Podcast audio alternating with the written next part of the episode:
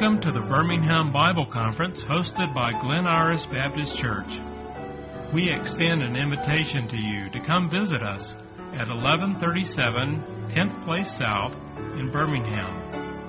The Monday through Wednesday AM service begins at 11, or you can join us at noon each day for the delayed broadcast of the morning service. The evening service begins at 7 p.m., or you can join us for the live broadcast each evening. Returning for this year's Birmingham Bible Conference is Dr. Brian Green from London, England, where he has pastored the Calvary Baptist Church for over 50 years. Dr. Green is a gifted preacher and teacher of the Word of God, speaking in many conferences as well as the director of the annual Highly Bible Conference held in Hertfordshire, England. We trust you will find help and encouragement from God's Word today as we now join the Glen Iris Baptist congregation for the Birmingham Bible Conference.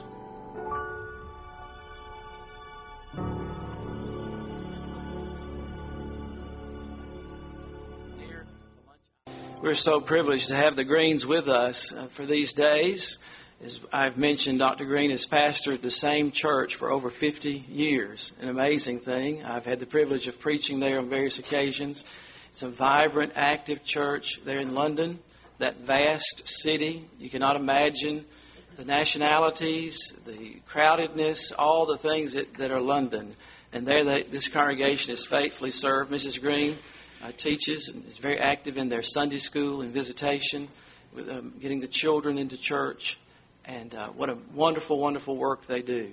For several years, he's overseen the conference at, at High It's a Christian conference from people from all over the United Kingdom come, and I've had the privilege of preaching there. And it's a wonderful thing to meet people from various backgrounds, and it's very rare. And they come for a week's time to uh, to meet and to hear the Word of God. Well, we have them here for these days, and we want the Lord to bless us. The text has been read in Jeremiah chapter 29, and let's ask the Lord to open our hearts and minds to His Word today. Our gracious Heavenly Father, we were glad when they said, Let us go into the house of the Lord. Our hearts are always stirred when the Lord's day comes. At this prospect of meeting with your people and blending our voices and encouraging one another, exhorting one another, but most of all, to lift high your praise, to expect your blessing. Lord, we're in so need of your the blessing, the thing that only you can do for us that you always do through your word and by your spirit. And so we come as your expectant people. We pray that we would do our parts as hearers. So often you said, He that hath ears, let him hear. And so that is with purpose and intent. May we, for this, these moments, lay aside all that would hinder and crowd for our attention. May we truly focus upon you, Lord meet with us and open up to us the scriptures as you did to the disciples on the road to Emmaus and stir us. And Lord, not only stir us, but change us, sanctify us by your truth. And may we be fit vessels and witnessers and proclaimers of this word that you teach us today. We ask in Jesus' precious name. Amen. Let me say how pleased Pat and I are to be with you again. Uh, it's a wonderful occasion to come to your conference, and we appreciate it immensely. And thank you also for uh, changing the date of the conference. I couldn't have come the last time because I was unwell, uh, but uh, the Lord is gracious and kind and brought me here, and I want to thank the Lord publicly and thank you for your patience as well. And may the Lord be pleased himself to come down among us and visit us at this particular time. Let me say clearly that your pastor and his wife are, are well, well, thought of in my country, and uh, every time we've had them over, uh, the Lord has been pleased to bless them in their both ministries, ministries that they have for us, and uh, I know that our people send their greetings to them and also to you at this particular moment. I've been wondering and praying for a little while just what the Lord would have me to speak to you from. And uh, this morning, anyway, I want you to turn with me to the book of Jeremiah. Uh, let me say as you turn to the book of Jeremiah that Jeremiah is a neglected book. When you first read Jeremiah, you wonder what it's all about. And the uh, scriptures are a little bit like that in certain places, like Ezekiel. Uh, Pat and I have been recently reading through Ezekiel, and uh, we've read portions of scripture which you have to stop and say, well, I wonder what on earth is all that. And uh, when you come to Jeremiah, it's a very similar experience, but if you dig deep and you really study it for yourself, you'll find that there are real gems, precious thoughts out of this wonderful book of uh, Jeremiah. We're going to look just at one verse this morning, or at least the verse and some of the verses round it, in Jeremiah 29. We could have read the whole chapter, because obviously the whole chapter is one complete whole, and that's why the translators, or after the translators, uh, they actually divided up the Bible into chapters, which was very helpful for us, and verses, and certainly uh, they did a good job in chapter 29 of uh, Jeremiah. Uh, let me also add to you while we have introduction, and sometimes I, as I did this morning in, in the Bible hour, that uh, the it's interesting and more than interesting, instructive that you have some sort of background. Jeremiah, of course, was a very important prophet. He's important for many reasons. First of all, because he's the last prophet that God sends to his people, to his ancient people before they go into captivity. So obviously, the last word of God to the people is very important. We're living in days, I think, like that.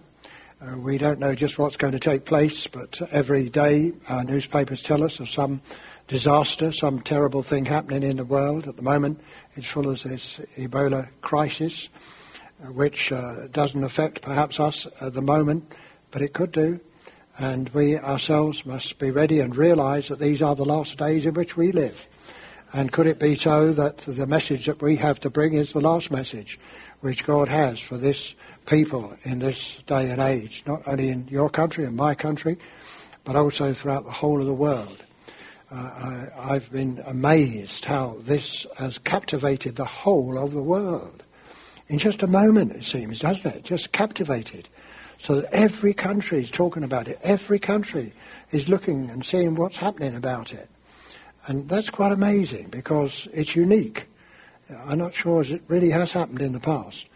And, and so therefore we know that this is a day and age just like that. And Jeremiah lived in a similar sort of situation, crisis time. And then it's a very important uh, message that he has to bring as well a strange message, in a sense, to tell the people of God that they must join with their aggressors and join with the Babylonians rather than fight back against them. Their natural instinct would be to fight against them and try and preserve what they have. But Jeremiah says, no, don't do that. This is the punishment of God. This is the judgment of God. And you're going to go into captivity, and you will be in captivity. That's his message. Now, I wouldn't like to have been the prophet in those days, I must confess. Uh, all of us want to bring a good positive message. Well, his was the negative message. And of course, he was a young man, wasn't he? A very young man, teenager, when the Lord appeared to him. And then after that, we have to say he was an experienced man as well. How on earth could he really preach this message? He just he, he came from a priestly family. He was a priest himself, and he becomes a prophet, a prophet that the Lord gives uh, promises to that he'll bless and he'll use and, and he'll mightily bless the word which he has to bring. He's really got to have faith, hasn't he? Uh, and, and, another thing, he didn't seem to see have any converts. I know of one, uh, but all this preaching for all this time, over a period of 50 years, and yet he doesn't have any anything to show for it. And the Lord tells him that's just what's going to happen. Now, we preachers like to see a certain amount of success. We confess that. And uh, if we don't, we just wonder what's happened and what, what's the matter. Uh, and, and yet here's Jeremiah. And so I called him the reluctant prophet because he was. Who would like that sort of job? But God, of course, blessed him.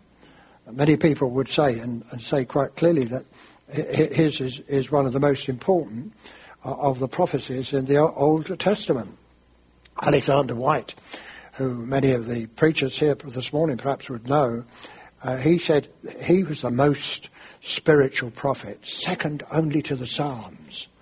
Now, that's something else, isn't it? The Psalms we've looked at this morning, and what a wonderful uh, psalm that Psalm 118 is, and all of them are wonderful. But this man was second only to him. And in the New Testament, of course, he's highly regarded. Whom do men say that I am? And one of the answers that was given, Jeremiah, or Jeremy, Jeremy the prophet. And, and we understand why that was. Uh, because, of course, it, it, it, he, he preached as Jeremiah preached concerning judgment and concerning what the Lord has to say. Now, the interesting thing is that in this particular book, every time you have this message, which seems to be a negative message, although it wasn't, you also have a positive message as well. In other words, yes, you're going to go into judgment. Yes, you're going to have punishment. Yes, God will do that. But here is hope. That's a wonderful thing, isn't it? It really is. Listen, this old world is not going to get better. It's going to get worse. And there's no question about that. The Bible teaches us that things will get worse. There's no question. That's what the Bible says. But there is hope.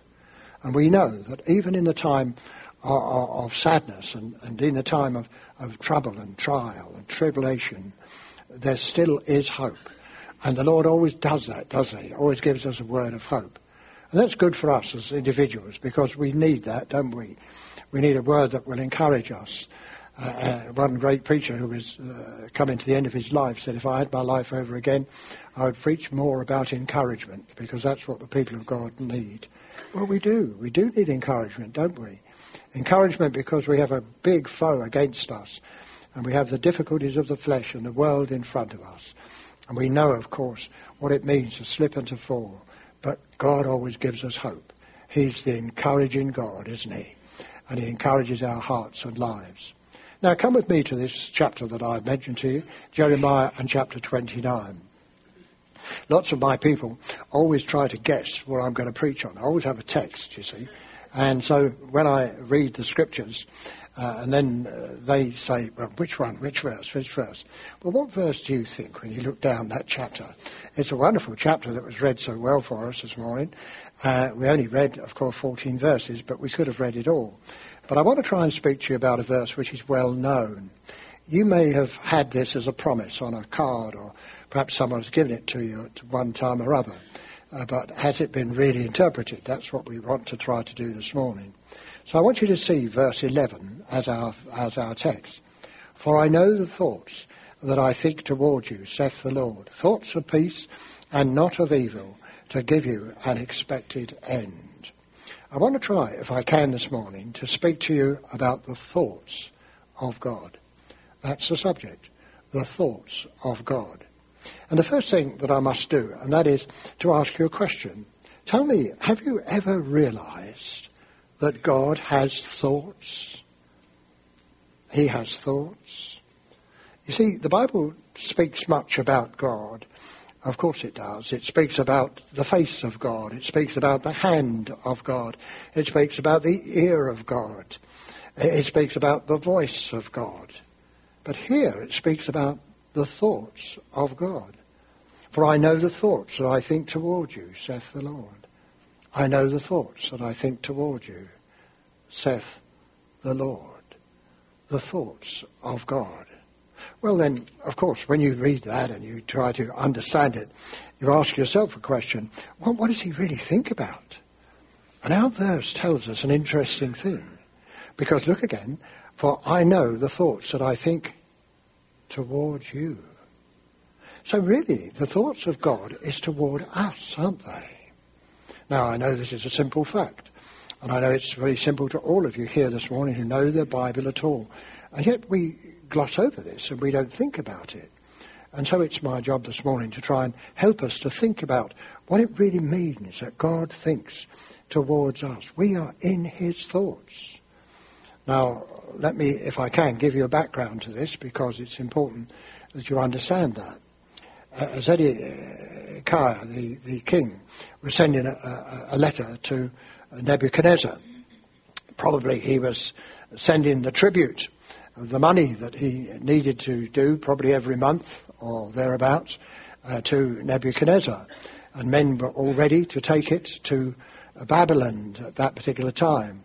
And by the way, uh, the tribute had to come with a promise of total obedience, although he wasn't very obedient at all and he lost his life uh, through it. First of all, losing his eyes and losing his sons being slain in his presence, And then he himself, having his eyes ga- gauged out and taken to, to Babylon, he died, uh, died there because he wasn't very, uh, very good at all. But if you look at verse 2, you'll see what it says. After that, Jeconiah, the king, and uh, that, that was another name for him. It was exactly the same name as we know it. And the queen, the eunuchs, and the princes of Judah and Jerusalem, and the carpenters and the smiths were departed from Jerusalem. Uh, you know, there were three actual deportations, exiles. Uh, the first one uh, was all the intelligentsia of the land. And uh, Ezekiel was one of those, and so was Daniel. They went into captivity first, but there were many others, of course, who went with them. Then there was a second one, where all the various craftsmen of the day, and they're mentioned here, aren't they? Carpenters, smiths, and so on, uh, departed from Jerusalem. That was the second deportation. And then the third was when they came and sacked the city. They camped round about the city, they burnt it to the ground, and the temple was totally, absolutely destroyed at that particular time. And you can imagine in your mind the devastation of the people which took place. But then you see in verse 3, by the hand of Elasah, the son of Shaphan, uh, and Gemariah, the son of Hilkiah, whom Zedekiah, king of Judah, sent unto Babylon to Nebuchadnezzar, king of Babylon, saying, it seems there that that really is a stop.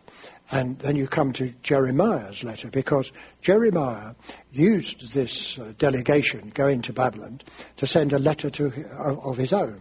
And of course, the letter was the word of God to tell them how they should live in captivity.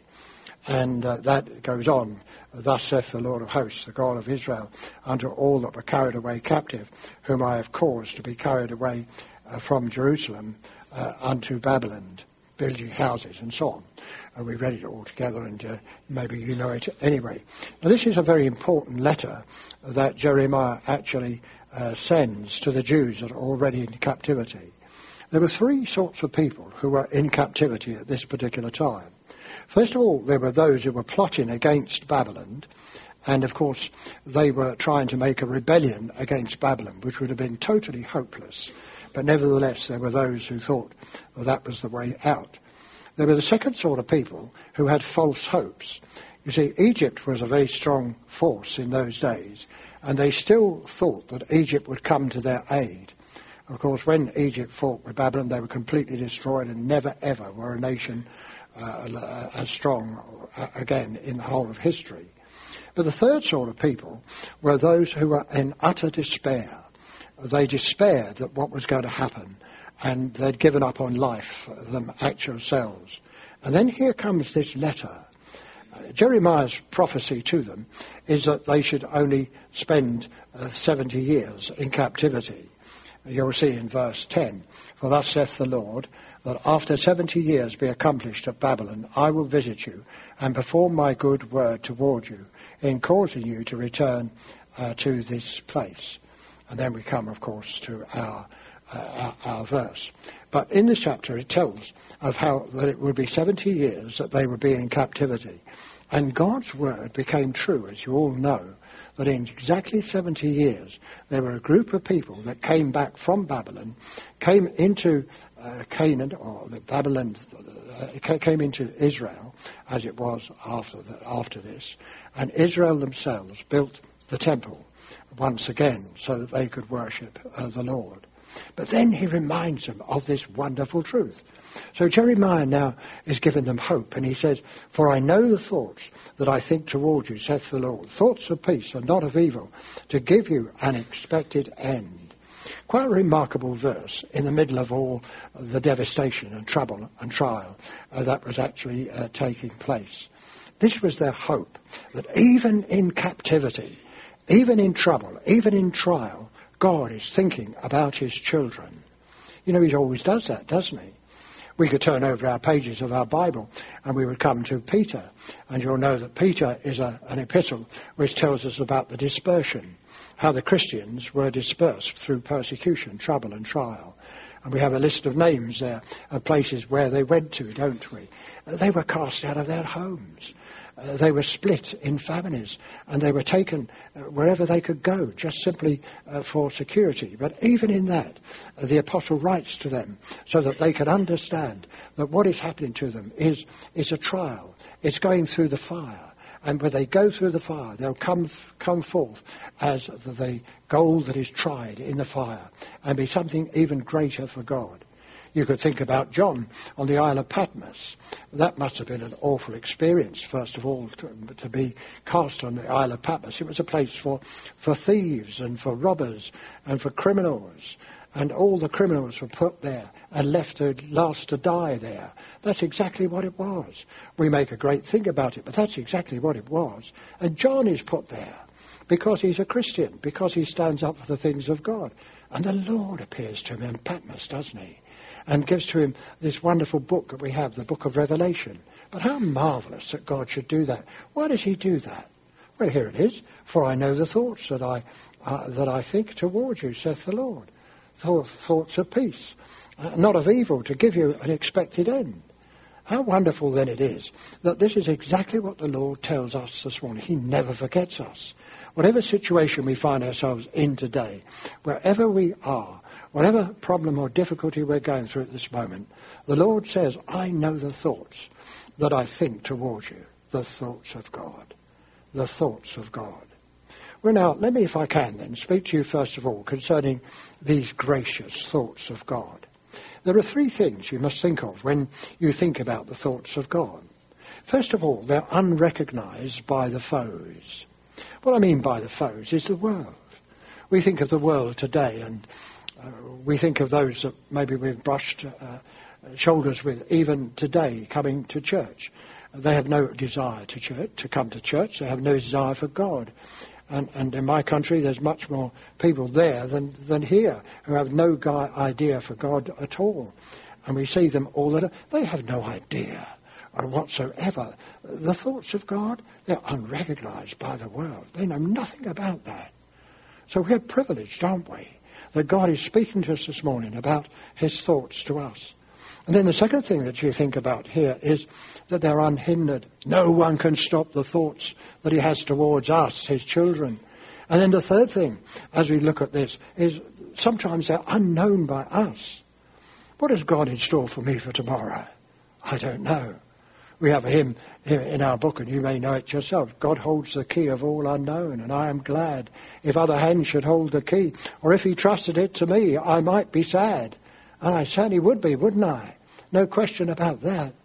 I don't know the future, and I'm glad I don't. But the Lord does.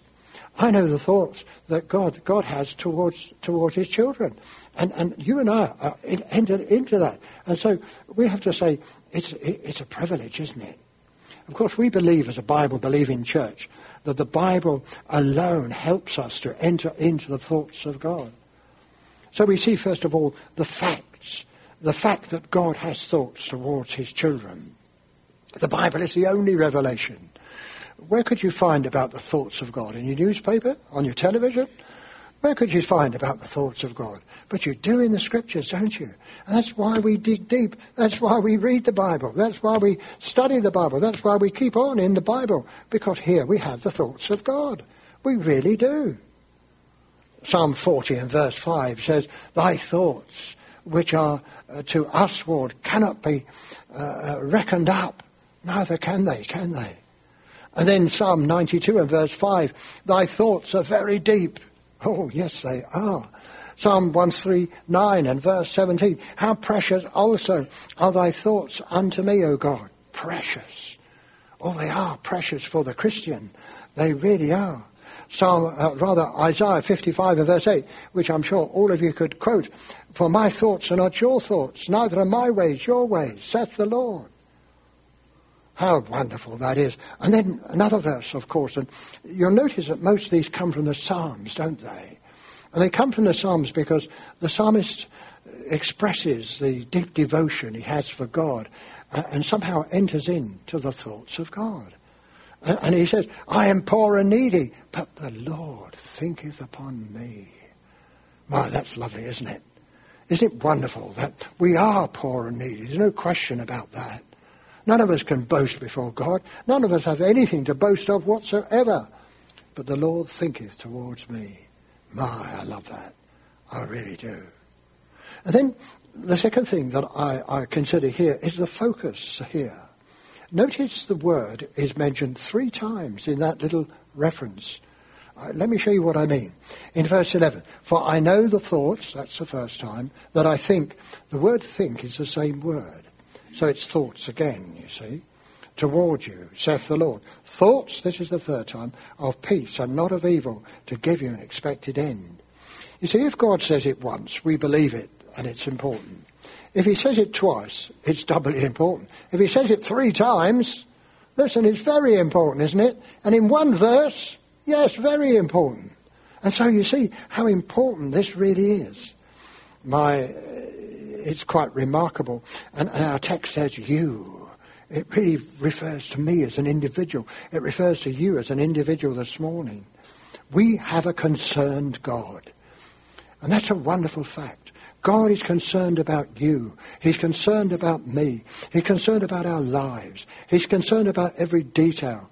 That's why I take everything to God in prayer. Why? Because He's concerned about every detail of my life. My personal things, my public things, whatever it may be. He's concerned about me. He really is. And that's the wonderful thing.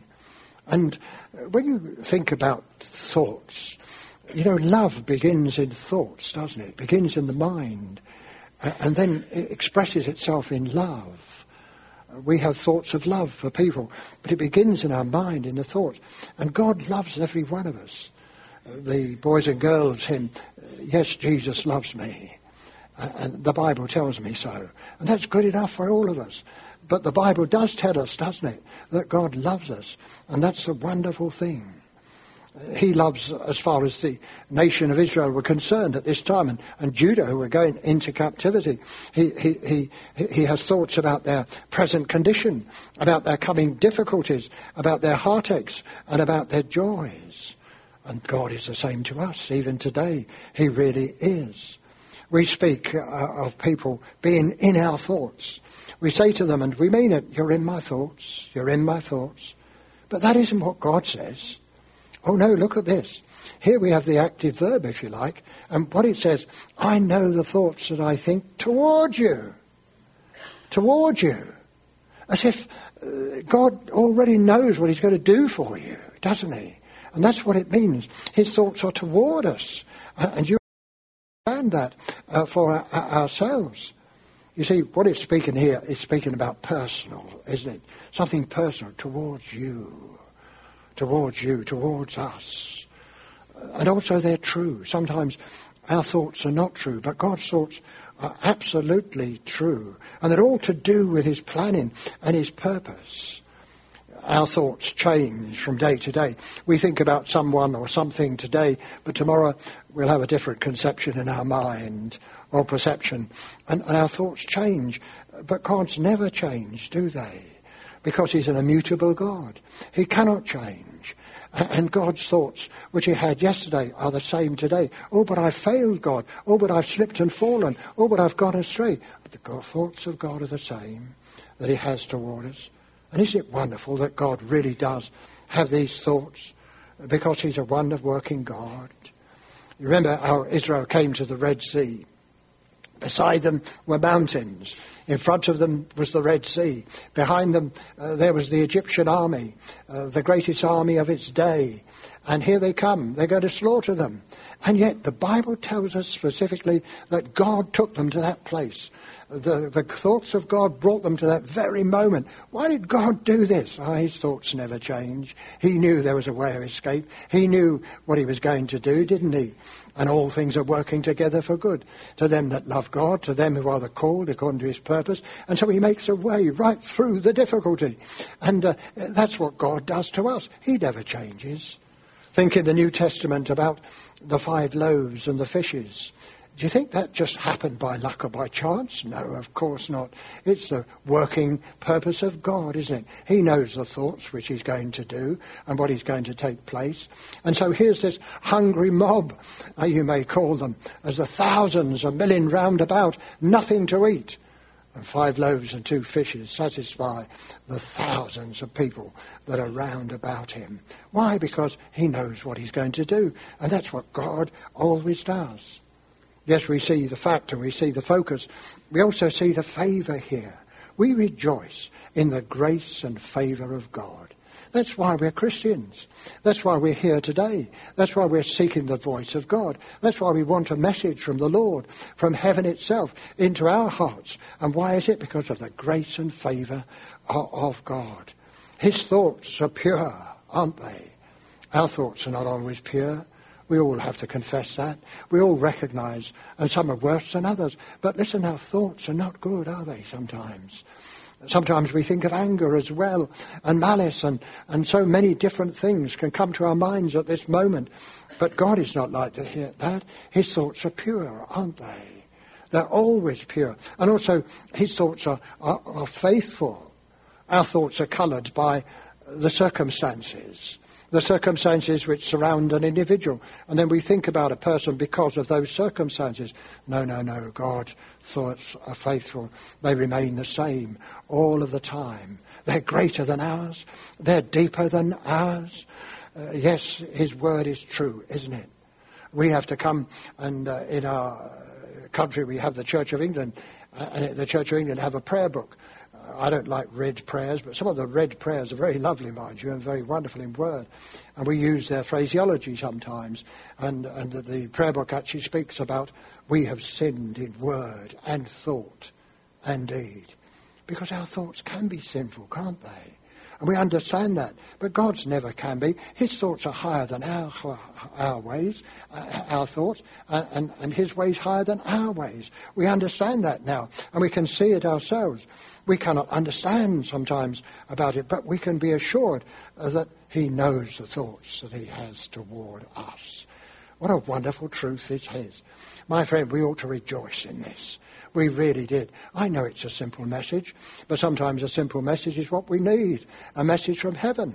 And this is a message from heaven uh, that you and I must be encouraged by this, that the Lord has me in mind. He knows I'm preaching here. He knows here I am in America. How remarkable. Did I tell him? Well, sometimes I fail to tell him. But he still knows, doesn't he? Knows all about it. He knows the thoughts that he has towards me. He knows the thoughts he has towards you. He knows every detail about our lives. My, how wonderful that is. Now let me pass on.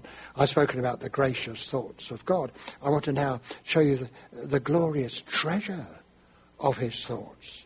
You see, blessing abounds for the child of God. But let me say to you quite clearly, it is for the child of God. If you've never been born again, of His Spirit. If you've never been washed in the precious blood that we were singing about a little while ago, His blood avails for me, you need to come to Christ. You need to understand that you need salvation in your own heart and in your own life. And then you have these blessings. You see, what it says here is this. I know the thoughts that I think towards you, saith the Lord, thoughts of peace and not evil, to give you an expected end. That's the gracious treasure of his thoughts. It really is. Notice it begins with peace, doesn't it? Real peace. You and I know that we can only know peace through the blood of his cross. We men seek peace in all sorts of different manners and different ways, but there's only one place where you can really find peace, and that is through the blood of the Saviour who died for our sins upon the cross at Calvary. And he seeks our peace. He seeks peace for a troubled conscience. Have you got a troubled conscience today? His thoughts are for you, that you might have peace in your troubled conscience. He provides the peace. And, and for people who repent of their sins, he maintains that peace by fellowship uh, with himself. We speak of peace with God. We speak of peace from God. We speak of peace, the peace of God. Yes, we have all of that in Christ. We really do, don't we? How wonderful God really is. What a message to the captives in Babylon. Here they are in a depressed state. They're wondering what's going to take place. And the message comes from heaven. You're only here for 70 years. Oh, yes, you're here because of sin. You're here because of your idolatry. You're here because of all the things that you've done wrong. And God is punishing you. But there's hope. I know the thoughts that I have towards you, says God, and they're thoughts of peace. And the people say, peace? We sing another hymn which I, I, I often love to, to choose. Peace, perfect peace. In this dark world of sin, the blood of Jesus whispers peace within. And it does, doesn't it? There's no question about that. There was a French author who wrote a book, and uh, he called uh, the book Perpetual Peace. A Dutch newspaper wanted to advertise it, but someone decided that they would advertise it, put underneath it, only with the extinction of the whole human race. We'll never know peace, will we, with the human race as it is? Never. We'll only know peace in this old world when the Prince of Peace comes. And that's for sure. And we know it ourselves. But listen, he fights our battles. He gives us the victory. He, uh, he brings uh, over all the troubles in our lives. And we know that peace, perfect peace, in this dark world of sin. Do you know that peace this morning? Because this is what God says. I know the thoughts that I think towards you, saith the Lord. Thoughts of peace. Yes, I'm repeating the verse again and again. Why? Because I want you to know the verse. It's such a lovely verse. It's a verse for you. You can sign your name next to it. So it's yours. You really can. And he thinks thoughts of peace towards you. Peace in my life peace with all the problems I've got in my home, peace that, eh, eh, that I have the problems in, in my work, peace that nobody else understands because of my bodily afflictions. Yes, every time, yes, because his thoughts are toward us for peace, that we might enjoy that peace which passeth understanding, garrison in our hearts and minds in the knowledge of the Saviour. That's the peace which God gives to us. Thou wilt keep him in perfect peace and the word there, perfect, is a reoccurring word. Thou wilt keep him in, in perfect peace, peace, peace, peace, peace, peace, peace. That's, his, that's what it says. To him that loves him, to him that trusts him, to him that puts his faith and trust in him. And then you'll see the second little phrase that he mentions here. You may just read over it. It says here, of peace and not of evil, not of evil. What does that mean? Do we need to actually think about that? Oh, yes, we do. This is the protection he gives. He does. So that we will not have evil in our lives. The devil attacks, attacks us, maybe makes insinuations towards us, but we can plead the promise, not of evil, not of evil. The old devil comes and attacks me, and I say, no, not of evil. That's what the promise says. He comes and tempts us. No, not of evil. Uh, he comes with evil suggestions. No, not of evil. Why? Because God has promised it in His Word that He'll keep us. Now we can plead, can't we? The blood of Jesus who died for us upon the cross at Calvary and we can overcome through that. We can plead the name of Jesus which is all powerful before the, before God and now we can plead the promise as well, not of evil because the Bible tells us so. And then you'll see this last word that it has there and it says here uh, to give you an expected end, the expectation. The Revised Version has a, has a good translation for that, and, and, and, it, and it says this Give you hope at your latter end. That's what it means. Or when you think about our lives, they pass on so quickly, don't they? A moment seems to flash by, and, and a year has flashed by, years have flashed by. Uh, and we're coming to the end of our lives. I know that myself, and I realize that. We're coming to the end of our lives, and it's gone flashing by just like a moment. But all things are working together for good to them that love God, to them who are uh, called according to His purpose. You see, that's that's what it means, doesn't it? And, and it does mean that towards that end which God has for us, when we'll be in the image of His dear Son, when we'll be made perfect in His presence because of the blood of Calvary and because of victory that we enjoy in him. He knows the end from the beginning. And he says to us, For I know the thoughts that I think towards you. Oh, what a wonderful God that we serve. What a wonderful God. C.H. Spurgeon said a lovely thing, and I quote it to you. He says, He knows every letter in the book of Providence. And so he does. I love that. He knows every letter in the book of Providence. And, and this chapter looks forward uh, to the 70 years when the people will go back to their own land, when they'll remake the temple. It may not be as good as the one before, but it's, it's, it's going to be remade. And it was remade, wasn't it? What about us? Do you think God has an expectation from us? Yes. Do you think God desires us uh, to live our lives correctly and properly and to glorify Him and to honor Him and to bring blessing to our lives? Of course He does. The Bible tells us so. And it says to give you an expected end. Hope at the latter end. My friend, do you have hope at the latter end? I see so many older people and they're frustrated. Why? Because they haven't realized their dreams. Well, my friend, I have no dream, but I have a Saviour who has the future in his hands.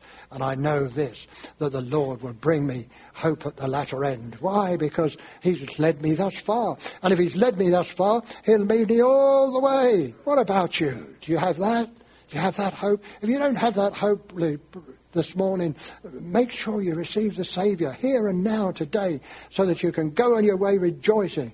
You can skip all the way home, never mind about the car, and you can know very well the Lord has saved your soul. We come finally uh, to the guiding tests. You see, when you look down this chapter, you'll see so many remarkable things. And we come now to verse 12. I want you to notice these so that you can see them here's the promises. And first of all, notice the five I wills which God gives. For instance, in verse 12, uh, or go back to verse 10. For thus saith the Lord, uh, that after 70 years be accomplished at Babylon, I will visit you. That's a wonderful word, isn't it? I will visit you. It's marked in my Bible, and I want the Lord to visit me all the time. What about the Jews? Well, that's what he's telling here. To perform my good word towards you, in causing you to return to this place. Now look at verse 14. And I will be found of you, saith the Lord.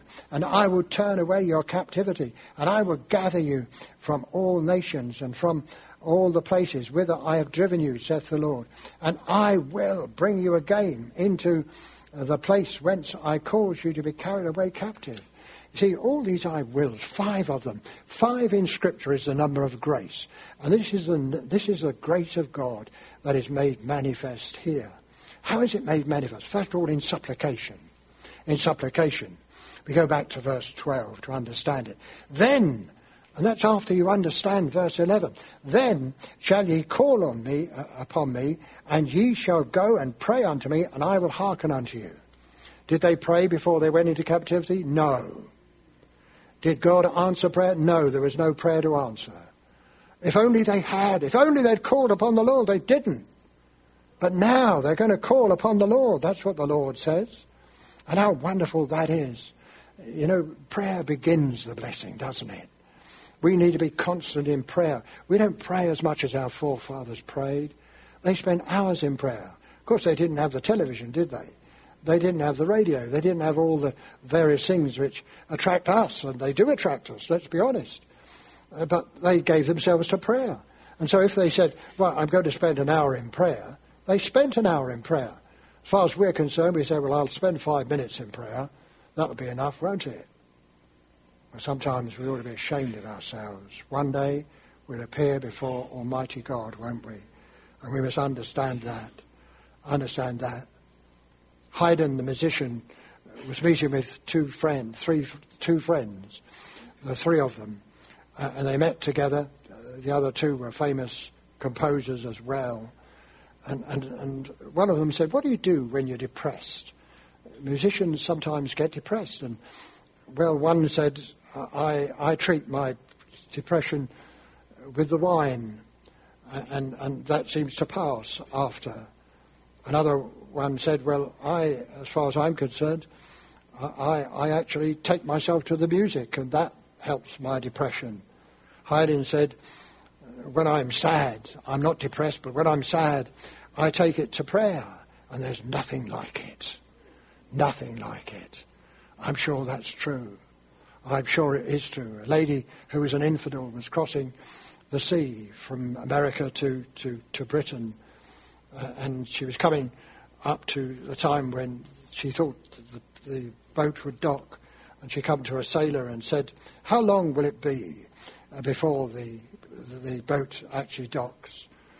And, and he said, 14 days if the Lord wills. If the Lord wills, she says, you must be stupid. If the Lord wills, nothing to do with the Lord. It's chance. Chance in the good weather or the bad weather. Well, he said, you think as you like. And then there was a storm came. And it was going to be more than 14 days now. And she came again to the same sailor. and She said to him, Are you, aren't you praying? He said, how can I pray to chance? I can't pray to chance. Chance will never answer me. But he said, I'll pray to the Lord if you like. She said, oh, go on, pray to the Lord, pray to the Lord. Listen, when people are up against it, they do pray, even if it's a, just an utterance out of their mouths. Oh, yes, they do, and I've seen it many, many times. People who are dying will pray, they don't really mean it, you see. That's the sad thing, because God would hear, wouldn't he? And we must understand that. But how remarkable is this? God now hears answered prayer, doesn't he? And then there's submission as well in verse 13. And ye shall seek me and, and find me when ye search for me with all your heart. Searching for God with all their heart. Well, we do that every time, don't we? No, we don't. No, we don't. There's all sorts of other things in our mind, all sorts of things upon us with all our heart, with all our heart. Not just half of our heart, not just a bit of our heart, but the whole of our heart. Oh, to be full-hearted Christians. That's what we ought to be. I, I need to be, and you need to be full-hearted Christians. That means submission to God, so that He's in charge of everything. If He's not Lord of all, He's not Lord at all. And we must understand that. And then salvation. Look at verse 14 and I will be found of you, saith the Lord. And I would turn away your captivity, and I would gather you from all the nations and from all the places whither I have driven you, saith the Lord. And I will bring you again into the place of which I caused you to be carried away captive. How marvelous. The Lord brings salvation, doesn't he? But it all begins in the thoughts of God. And this morning we've been thinking about the thoughts of God. And the wonderful thing about the thoughts of God is he has me in his mind. And he has thoughts toward me. I'm not just in his thoughts. No, he has thoughts toward me. But has God given up with me? Hasn't God said, well, that's enough? No, not one of us. Because he has thoughts of all of us here this morning. May God bless his word to our hearts and lives. Let us pray. Our gracious Heavenly Father, thank you for the word that teaches us and blesses us and helps us.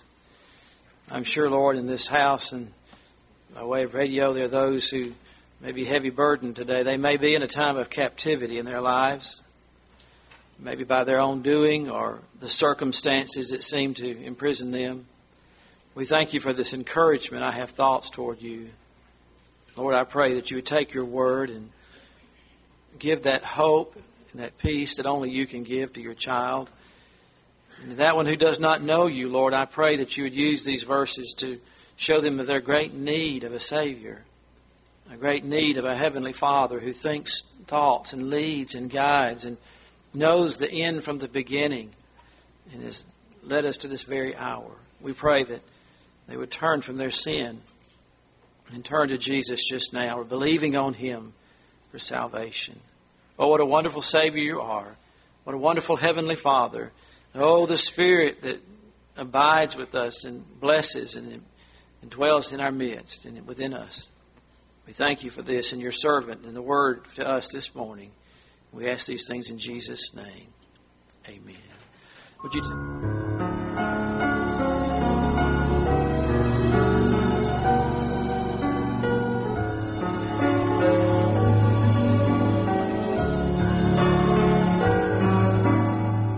Thank you for joining us for another service from the annual Birmingham Bible Conference here at Glen Iris Baptist Church in South Birmingham.